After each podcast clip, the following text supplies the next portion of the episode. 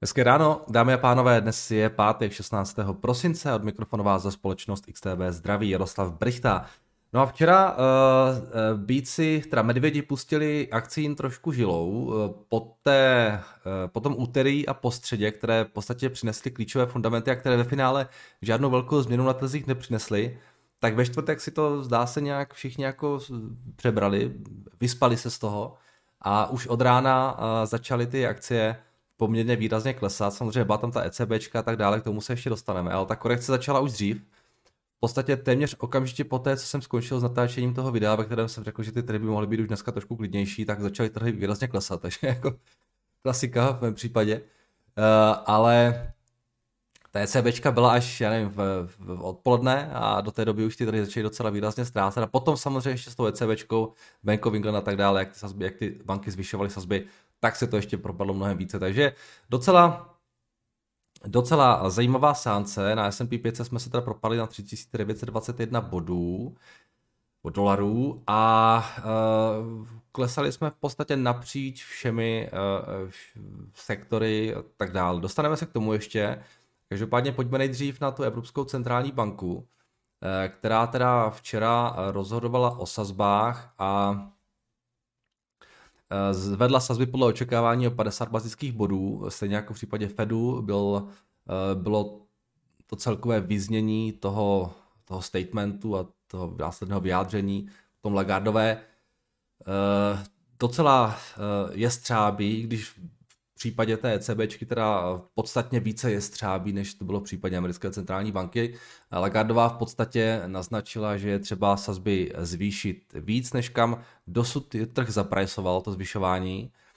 Podle nich se ECB zvyšovat sazby e, významně a s nějakou, řekněme, stabilní kadencí v, tom, v té budoucnosti. E, důvodem je inflační projekce banky, která počítá s tím, že by inflace mohla být nad cílem i v roce 2025. Eh, banka zároveň poskytla info o tom, že eh, nebo jakým způsobem chce začít s tím kvantitativním utahováním. A prodávat ty bondy by měla od března příštího roku v objemech nějakých 15 miliard euro měsíčně a to až do příštího prosince, takže takový už jako guideline k tomuhle máme k dispozici. Jinak velmi zajímavá byla informace, která se potom objevila na Bloombergu, který citoval lidi, kteří nechtěli být jmenováni. Eh, a podle, podle nich eh, více než třetina členů ECBčky chtěla zvednout sazby o 75 bazických bodů. No, takový rozkol eh, v rámci ECB není úplně obvyklý. Lagardová to nějak jako specificky nekomentovala, jenom řekla, že někteří lidi chtěli zvýš, aby se udělalo víc, někteří lidi chtěli, aby se udělalo víc a míň a tohle je výsledek, takže docela zajímavá informace. Um, No a ECB eh, e zveřejnila taky ty své projekce eh, pro vývoj HDP, pro vývoj inflace. Eh, tady k tomu máme takovou pěknou infografiku na, na Twitteru, taky zneužijeme. Tohle je projekce nová pro HDP, ta modrá je aktuální, ta bílá je zářijová. Vidíte, že ECB čeká letos ještě růst 3,4%, v září čekala 3,1%, ale příští rok čeká 0,5%, v září čeká 0,9% a potom v roce 2024 čeká 1,9, stejně jako září, takže tady lehká korekce směrem dolů eh, v případě u toho roku 2023. No a tohle je inflační projekce, která je vesměs nad tím, eh, kde byla v tom září. Eh, v září na letošek čekala 8,1, nakonec ta teďka čeká 8,4. Potom na příští rok v září čekali 5,5 inflaci, teď čekají 6,3 a na rok 2024 čekají 2,3, teď čekají 3,4 a nově na rok 2025 čekají 2,3, takže tady jednoznačně posunutí nahoru a Uh, to tak nějak asi koresponduje i s tím, co teda nad tím se spekulovalo v tom Bloombergu, že tam spousta lidí chtěla uh, to zvýšení o těch 75 bazických bodů, protože ten výlet pro inflaci je horší, než jaký byl uh, na tom zářivém zasedání. Takže tohle bylo docela, docela zajímavé. Když se podíváme na euro, tak eh, to včera, včera eh, nejprve teda spevňovalo, eh, ale potom si to tak nějak jako si rozmysleli a začalo zase klesat, protože ono, ty velké sazby, nebo ty vysoké sazby a ten větší růst v Evropě není úplně něco, co je pozitivního. Samozřejmě pro euro to může trošku pomáhat z toho titulu, že tam máme nějaké vyšší výnosy na bondech a tak dále, ale na druhou stranu víme, jak obrovský dluh v Evropě má řada zemí a, a prostě Evropa na tom není úplně dobře a představa, že budou nějak jako výrazně tam sazby, tak myslím, že z toho, toho tomu se jako spoustě politiků spousta politiků z toho nebude moc spát. Já jsem o tom včera i tweetoval, jsme se tady bavili o tom, o tom nebo pár zpátky o tom debt service, respektive o tom, kolik dluhopisů mají ty jednotlivé země nasekané v těch nejbližších letech, tak jsem se tak jako díval do té Itálie, tam je 500 miliard potřebu přerolovat eh, v těch posledních, v těch nadcházejících dvou letech, s tím, že na těch dluhopisech platili dřív nula, ty to budou platit 3%, pokud ty sazby zůstanou stejné jako jsou. Takže to máte 15 miliard plus jenom za tyhle ty dva roky, které budou muset přerolovat. A doteď platili nějakých 60 miliard euro na a, a, za splácení dluhu, teď to bude prostě po těch dvou letech to bude prostě výrazně více, takže jo, to nejsou malé částky tady tohle, v případě některých těch zemí. Takže e, euro se tak nějak drží, no, zatím. E, na těch 1,06 uvidíme, co bude v tomhle ohledu dál. Včera ty dluhopisové výnosy v Evropě teda poměrně výrazně rostly. V případě těch evropských, jo, tak vidíte tady Itálie 28, v podstatě celá výnosová křivka v Itálii se posunula až do nějakých těch 15 let, maturita do 15 let o, tři, o 30 bazických bodů více, výše, takže to není úplně žádná sláva. Uh, Německo plus 14, Francie plus 15 bazických bodů, Španělsko, Portugalsko plus 18. Um, takže tohle není úplně fajn uh, uh, pro, pro, pro ty evropské vlády. A bude zajímavé, bude zajímavé sledovat, jakým způsobem se tady ta situace bude, bude vyvíjet dál. Samozřejmě pokud by ta inflace v eurozóně rostla nějak více eh, na to čekávání, tak eh, to může být potenciálně docela, docela nepříjemná záležitost pro evropskou ekonomiku ještě.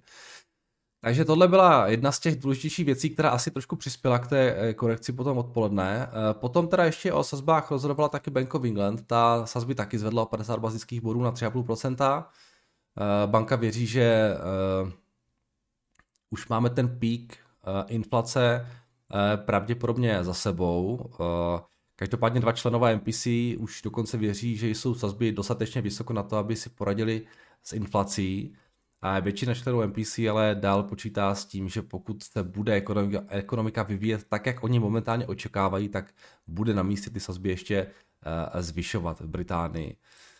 A potom ještě ve Švýcarsku zvyšovali sazby a v, Dánsku taky museli nějak kopírovat tu ECB, takže všude nám ty sazby teďka tak jako rostou a um, bude zajímavé sledovat, jaký budou dopady uh, tady tohle do budoucna na ten uh, finanční systém.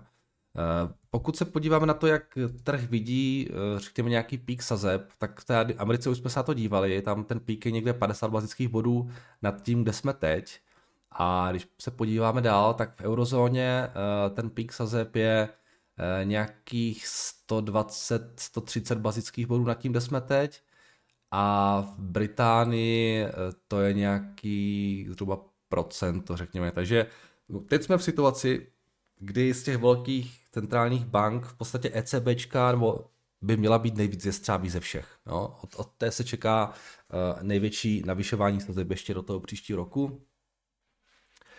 A to asi taky částečně je faktor, který stojí za tím, že to euro eh, je na tom docela dobře v těch posledních pár měsících, takže eh, euro se teď teda eh, i díky tomuhle docela daří. No, jinak, když se budeme bavit o těch dalších věcech, co byly včera, tak co stali za pozornost, tak včera byly zveřejněny ještě výsledky malobchodních prodejů ve Spojených státech, které teda docela nepříjemně překvapili, protože se propadly uh, malobchodní prodeje v listopadu o 0,6%. Eh, čekalo se, že se propadnou pouze o 0,2%. Um, ehm, to byl docela velký propad, i třeba vzhledem k tomu, že vlastně v tom listopadu máme zahrnutý uh, Black Friday, prode, výprodeje, a díky tomu to taky schytala pár retailerů, eh, včetně třeba Amazonu, který se včera propadl, myslím, o 3,4%, ale ono se to včera propadlo v podstatě úplně všechno. Když se podíváme na S&P 500, tak tam to hezky uvidíme, tam jako ta korekce byla poměrně mohutná na většině, na řadě i těch eh, neúplně retail eh, akcích. Z těch největších titulů včera Apple dokonce se propadlo o 4,6%, Microsoft 3,1%, Amazon teda 3,4, Alphabet 4,4, Nvidia 4%, Netflix ztrácel 8% dokonce. Um, uh, IBM minus 5%, Intuit minus 5%, takže víte, že se to tam propadalo všude uh, docela dost. Je tady vůbec něco v zelených číslech? Tady máme nějaký půl procenta. Tesla, první tak z těch větších. Tesla dostala půl procenta, tak Tesla vidíte, jak je. Tesla momentálně docela, docela, uh, docela velký decoupling od uh, toho zbytku trhu. Uh, když to všechno rostlo, tak Tesla klesala a teď to začíná zase trošku růst, klesat a Tesla trošku roste, takže docela zajímavý. No, takže včera v podstatě se to všechno tak nějak jako propadalo napříč, napříč trhem, tam nebyly žádné uh, velké výjimky. Jinak ještě poslední věc k tomu včerejšku, co mě zaujala, dnes jsem četl, že republikánští i demokratičtí senátoři dál tlačí na to, aby Bidenova administrativa udělala něco z riziky, které představuje pro národní bezpečnost ByteDance a ten jeho TikTok. Eh, apka je už od středy eh, zakázána na telefonech, které využívají představitelé vlády, ale některým těm senátorům je to stále málo. Ten ban na TikTok ve vládních telefonech byl přitom schválen jednomyslně v Senátu, takže takže uvidíme, jestli přijdou nějaké další kroky. Nepochybuji o tom, že tam jsou velké peníze lobistické uh, strany Facebooku, uh, Mety teda. Uh, tak uvidíme, jestli se něčeho takového dočkáme. Vždycky se spekuluje o tom, jaký, jaký riziko uh, jsou ti regulátoři vlastně pro tu metu, ale uh, ve finále oni můžou být docela net pozitivní, pokud by ten, pokud by ten TikTok zakázali. Tak, uh, to je asi všechno ode mě. Mrkneme se ještě na to FX teda. Včera eurodolar ta, teda volatilní, ale nakonec stabilní Libra, ta byla na páru s dolarem pod tlakem, asi hlavně díky tomu, že tam byli už členové, kteří teda uh, s tou vyšší sazeb docela spokojení, takže uh, možná nějaká spekulace na to, že by ty sazby do budoucna nemohly tak růst, nebo růst tak, jak se původně očekávalo. Takže Libra uh, se nám trošku propadla. Eh, Japonec, eh, ten se drží kolem těch 137, tam včera trošku růst, ale jinak žádné velké změny v těch posledních pár dnech. Eh, Kanaďan včera lehce ztrácel na pádu s americkým dolarem a asi dalších měn. Ten risk off sentiment dostal docela potlak tyhle ty rizikovější měny, jako je třeba Australie a Novozéland, které včera ztráceli. Kačka, ta se docela drží, ku podivu, pod 23 korunami za dolar stále, zlato nějaký 1770, stříbro nějaký 2290 a pokud je o ropu, tak to jsme na 75 dolarech. Takže docela, docela zajímavá seance během včerejška. Pojďte se na tu korekci na DAXu. Uh, DAX se probudil po velmi dlouhé době a samozřejmě ty vyšší výnosy, vyšší sazby uh, mu úplně nechutnají. Není se čemu divit, takže uh, 14 000 euro momentálně. A Bitcoin tam taky trošku korigoval 17 300, a Ethereum nějakých 1267. Eh, dnes tam budeme mít další eh, makro, eh, tentokrát to budou PMI z Evropy a ze Spojených států. V Evropě PMI pro výrobu a služby ve Francii, v Německu, v Británii a ve státech potom PMI pro výrobu a služby taky budou zveřejněny ve 14, ne, ve 13.45, to je no 15.45, tak 15.45, takže, takže další potenciálně eh, docela zajímavé makro, které bude nám říkat něco více o tom, jak na tom americká a evropská ekonomika. Uh, tak jo, uh, tolik asi ode mě všechno. Když se mrkneme ještě na ty futures dnes ráno, tak situace vypadá vypadá stabilizovaně zatím. Uh, indexy v Americe uh, by měly otevřít, nebo se momentálně pohybují tam, kde zavřeli. A Evropa je na tom plus minus podobně, tam je lehký růst, to nějaké 2,2%, takže nic úplně zásadního. A nebudu říkat, že by ta dnešní sánce měla být klidnější, protože pokud bych to řekl, tak nebo možná bych to mohl říct, protože pak by zase byla tam true volatilita. No nic, nebudu tady uh, predikovat uh, nic, protože stejně nic nevím. Uh, tak, to je asi ode mě všechno a pojďme se podívat na vaše dotazy. Tak, eh, ahoj Jardo, VBDčko Warner Discovery včera dělalo SEC filing a jsou tam trochu vyšší restructuring charges, než se předpokládalo. Je o tom článek na, na Seeking Alpha a mohl by si prosím vysvětlit přesně, je pod pojmem restructuring charges ve smyslu VBD myšleno, díky. Jo, jo, oni tam dali, uh, že by to mohlo být, myslím, celkem až 3,5 miliardy dolarů, což bylo nějak o tu miliardu víc, než se původně čekalo. A, a to jsou v podstatě, to je pořád to samé dokolečko, to jsou pořád ty všechny, jo, jak teďka přichází ty zprávy o tom, jak ruší nějaké seriály, nějaké filmy a tak dále, uh, to si jeden plus a tyhle ty věci, tak to jsou v podstatě věci, které uh, odpisují. Oni to původně měli nějakým způsobem amortizovat v čase, jenže protože to celé jako ruší, tak eh, žádná amortizace nebude a všechno jde okamžitě do, do těch nákladů a v podstatě je to ztráta, takže okamžitá. Takže je to, je to víceméně účetní ztráta spojená s tím, že ty věci, které už mají vytvořeny, tak nebudou dál monetizovat. A, takže pořád součást toho procesu, jo, kdy oni prostě tam dělají strašné škrty a celé to dělají úplně jinak, takže a to je, a to jsou ty charges. Tak dobrý den, mohl by si se prosím aktuálně podívat na uh, NRG Energy, uh, US energetická společnost, kdy si dávno to tu už bylo srovnáváno s Vistrou, nyní opět nějak vyklesali, děkuju. Uh, tak to je taky, myslím, že texaská, nebo společnost, která je hodně orientovaná hlavně na ten Texas, se napletu.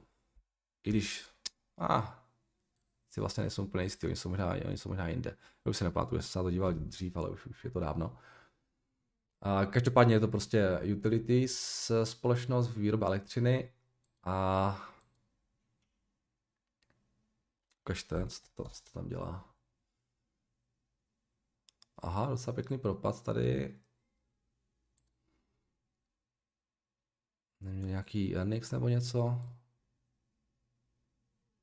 Jo, tady mám nějakou zprávu.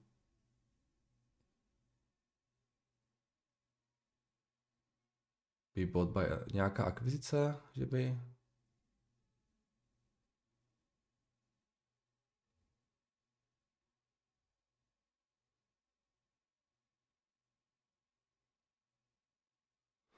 A nějaká akvizice zdá se Vinit Smart Home, nevím, co to je. A co se týče té evaluace, ukažte to.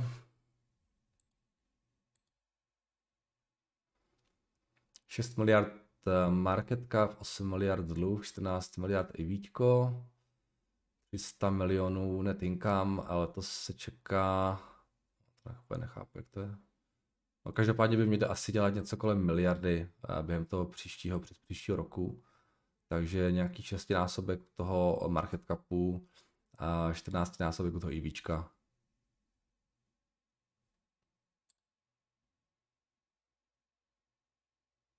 Ukažte schválně, jak je ta výstra. Tak dlouho nedíval.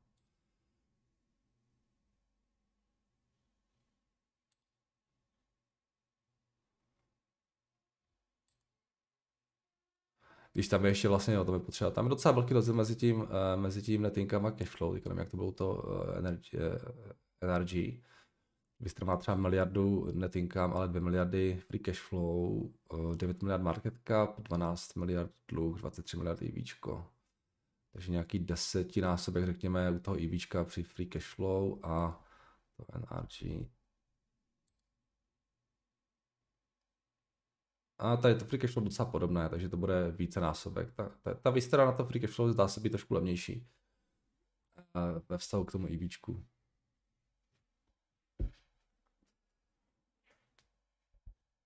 OK. OK. Utilities. Tak, eh, zdravím, dostal jsem zajímavý tip, ale nevím, zda je reálný. Je možné, že pokud eh, do zítřka vložím peníze do, na akcie Volkswagenu, bude ve dnech od 19.12. vyplacena mimořádná dividenda za každou akci, nebo tam musí být například jeden rok. Uh, jo, 19.12. je dividenda, ale nějak na to nevyděláte, protože jsme se o tom tady bavili dřív, ta akcie se potom propadne o tu, o tu dividendu. Takže jestli uh, to si v podstatě ty peníze můžete nechat, nikam je neinvestovat a pak si tu, tu dividendu vyplatit sám. Z účtu na, na účet a budete na tom v podstatě trošku líp, protože vám to aspoň nikdo nezdaní. Ale samozřejmě pak je nějaký, pak jo, to je jo. Nikdo neví, co bude se s tou akcí dít potom. Může být nějaký potom price movement, movement potom prostě a nějak, eh, jo, ta akce může potom vyrůst trošku, protože ta dividenda už tam nebude, já nevím.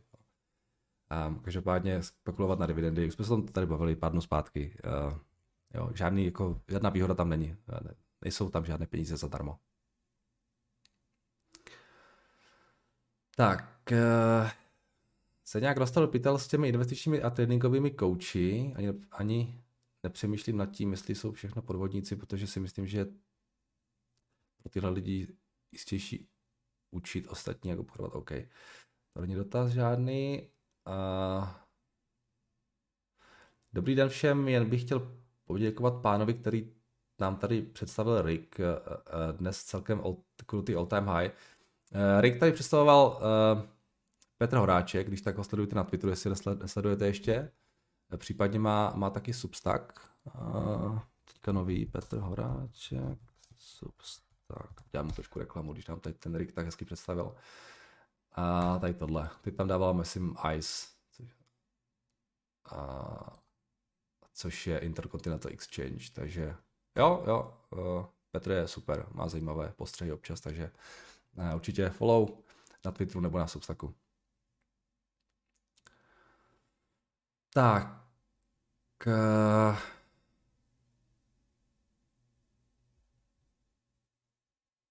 A to je asi všechno. To je asi všechno. Pojďme ještě na uh, maže mi to dotazy. Tak, dobrý den, Nerdo. Když nakoupím jako fyzická osoba bankovní cené papíry v Americe, uh, platím na 15% dividendy. Když koupím ETF na bankovní sektor, zdaňuje ETF tyto dividendy nulou. Eh, nákladovost ETF začíná na 0,03, eh, tedy náklady jsou nižší než samotná daň z dividendy. Je u vás správná, když ETF kopíruje index, jsou to většinou indexy total return nebo bez dividendy? Uh, to je dobrá otázka, Jirko. Uh, já nevím. Já jsem taky si přemýšlel, jestli... Já vím totiž, jsem moc krát četl, že, že ETF jsou jako nějak daňově zvýhodněná, když teda úplně jsem jako říkal zpětně, nevybavuju, kde ta daňová zvýhodnění jsou, takže klidně by to mohla být ta, tato ta dividenda, jakože třeba by to nemuseli platit a potom by až platili tu dividendu. Nevím, třeba jestli, jestli, jako, jestli oni, takhle, když vám, když vám ETF vyplatí dividendu, tak ta dividenda taky je zdaněna 15%. No. Takže pokud berou dividendy a potom vám rovně, rovno vyplácejí, tak uh, tam určitě ta dividenda, ta, ta, ta, ta daně. Ale přiznám se, nevím úplně, jak je to u těch akumulačních. A nevím. Jestli někdo víte, dejte vědět. A já TTFK úplně moc jako uh, do nich nedělám, takže jsem se o to moc jako, uh, nejsem, nejsem si úplně jistý, ale dobrá otázka, bohužel neznám odpověď. Jednak to, ten, ten, uh, ta nákladovost, to je, eh, to s dividendama nějak nesouvisí, to je prostě to, kolik ten správce toho ETF dostane za to, že to vám to ETF spravuje. To jsou ty peníze pro BlackRock a pro, a pro uh, Vanguard a tak dále.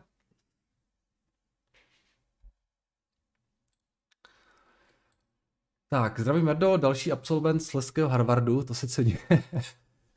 já ale asi dost dříve, promoc 1997. No to byla jediná škola, kam mě vzali, já jsem byl strašný student, takže, takže uh, nikdy mě nevzali, tak jsem skončil tam. Já jsem promoval nějak 2, 2009, myslím. Zase mi to Google smazal. Zajímavé, že eh, já už 14.12. vidím stále 10 dotazů, včetně svého, a vy jich tam máte 6. Zajímalo by mě, podle jakého klíče to mažou. Já taky nevím. Já občas, když tam dám všechny dotazy, nebo nejnovější, tak je tam těch dotazů víc, když tam dám ty nejlepší, já, já tomu nerozumím. Eh, dnes je krátká, not, dnes je krátká notička eh, k nedávné zmínce, že se Holandsko a Japonsko přidává eh, k zákazu vývozu čipových technologií dle Financial Times. Teda dle Financial Times se britská chip design company ARM rozhodla nedodat Alibabě nejnovější čipovou technologii pro datacentra. Mě zajímalo, jestli a jaký to může mít reálný vliv na business Baba, ale i dalších čínských text včetně EV producentů, jako je NIO a podobně. Nevím, jak moc pokročilé čipové technologie se používají do EV, ale vzhledem ke snaze o autonomní řízení a tak dále typuju asi, že budou mm, že budou asi potřeba. A teď jsem četla Seeking Alpha, že CCP tlačí na dosažení nezávislosti v oblasti čipů a dotuje své techy, aby oni drivovali progres, že taky Baba i Tencent již představili čipy postavené na ARM technologii, s čímž nyní útrum. Nicméně Baba díky své dceřince T-Head už vyvinula čipy postavené na nové architektuře RISC-V a už je dala do svého laptopu. RISC-V eh, chtějí využívat v budoucnu Apple a Intel, je stále na začátku, ale dle odhadů v roce 2025 má být trh o velikosti 9 miliard dolarů. Eh, za mě závěr s těmi zdroji, eh, co do toho Čína rve, se dříve či později jejich čipy dostanou na světovou úroveň, nebo se pletu a budou jim chybět eh, produkty od ASML, KLA a tak dále. Neumí to nahradit, uvidíme, v každém případě by to mohlo Alibaba pomoci, jinak snad CCP přestane tolik prudit a druhá rozjedou s dotacemi další biznis. My jsme přesně tady tohle řešili eh, s Danem eh, Vořechovským na tom našem povídání o trzích. Já myslím, že teď někdy by mělo být zveřejněno, eh, buď dneska nebo začátkem příštího týdne. Tak jsme tam právě probírali ty čipy s tím, že jinak docela zajímavá věc tady s tím, s tím Risk 5. Ono je fakt, že možná pokud bude nějaký ban na ty, na ty army v Číně, tak Risk 5 by z toho mohl docela dost těžit to je, že jo, to je myslím, že open source, takže eh, to by to vždycky mohl být docela pěkný jako boost pro ně a docela negativní věc pro ARM, bych řekl, jo, protože eh, pokud si zavírají vlastně tenhle ten trh v Číně, tak ta alternativa tady je, Uh, tak to bylo zajímavé do budoucna, co se tady v tomhle ohledu bude dít. Ale jinak ale já si tak nějak myslím, že Čína, přestože do toho rve spoustu peněz, tak to bude mít strašně těžké dohnat Ameriku. Jo. Protože tohle je tak strašně bleeding edge eh, technologie, že vy potřebujete, podle mého názoru, více než jenom peníze. Vy potřebujete uh, tu kulturu, řekněme. Jo. Tam jsou, tam opravdu, vy potřebujete ty lidi. Jo. To není jenom o penězích, ale to i o lidech. A uh, tohle jsou opravdu nejlepší z nejlepších uh, jo, vlastně inženýrů, kteří většinou, ve většině případů, když jsou tak dobří, tak, tak zdrhnou na západ. Jo. A, a pokud ta společnost bude takhle jako v, stále více jako nedemokratická, autoritářská, a, bude to těžké. Jo. Tohle je jako strašně komplexní odvětví, nejenom od toho designu, ale ta výroba. Jo. Potřebujete mít ty nejlepší stroje. Jo. Ty se dělají hlavně v Americe, v Evropě. A já osobně si myslím, že, že se Čína na tu úroveň nikdy nedostane jako, jako západ. A jediné, co by Číně mohlo podle mého názoru pomoct, je to, že by ta úroveň nebo ta, ta, ta, ta rychlost toho vývoje začala zpomalovat nějak výrazně. Jo? Přece jenom ten Moore's Law je tady, ten má taky své nějaké jako limity, takže pokud by tady ta inovace nebyla nějak jako ex, extrémní v, v, jo, v rámci toho, toho dalšího zmenšování a tak dále, tak to by eventuálně té Číně mohlo nahrávat v tom, že by a, ten vývoj dohnala, ale myslím si, že to je strašně daleko ještě pořád jako a, myslím, že budou mít v tomhle ohledu velký problém, prostě minimálně v těch nadcházejících deseti letech prostě, jo. Takže já jim teda moc nevěřím, že, že, že, to, že, že ty peníze jsou dost na to, aby, aby se dostali na tu úroveň, kde je třeba TSMC momentálně. ASML, kde je, kde je, kde je KLA a tak dále. To není, jenom, to není o tom to není jenom o té, o tom samotné, o té, o té samotné foundry technologii, ale i o té foundry. Jo. A jo, taky tu technologii správně používat. Takže uvidíme, no, ale moc jim nevěřím, musím říct. Myslím, že to bude velký problém pro ně. Tak a poslední, tady mám uh, dotaz od uh, Lukeho. Ahoj Jardo, chtěl bych eh, tě moc poprosit o aktualizaci Upstartu. Eh, viděl jsi, že je teď za 16,5, budeš dokupovat, plus poslouchám všechny tvoje díly a tak nějak jsem pochopil, že máš velkou pozici v Google. Já třeba Google nemám, mám Upstart, Palantir, což tvoří asi 20% portfolia a zbytek jsou hodně safe investice.